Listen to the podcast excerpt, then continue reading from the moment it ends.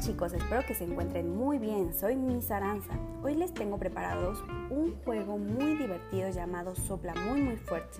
Este juego aparte de ser divertido nos ayudará a ejercitar los músculos del habla y nos ayudará a mejorar la pronunciación. ¿Qué necesitaremos? Una cartulina, un popote que se dobla a la mitad, bolitas de unicel y diurex. A continuación dibujaremos un círculo en la cartulina con un plato pequeño y lo recortamos. Después dibujaremos en el círculo una línea gruesa de 2 centímetros y lo recortamos para poder hacer un cono y pegarlo. Posteriormente le insertaremos en el pequeño agujero que nos quedó en el cono el popote y lo sujetamos con el diurex para que no se nos caiga. Y por último pondremos las bolitas de unicel para poder soplar.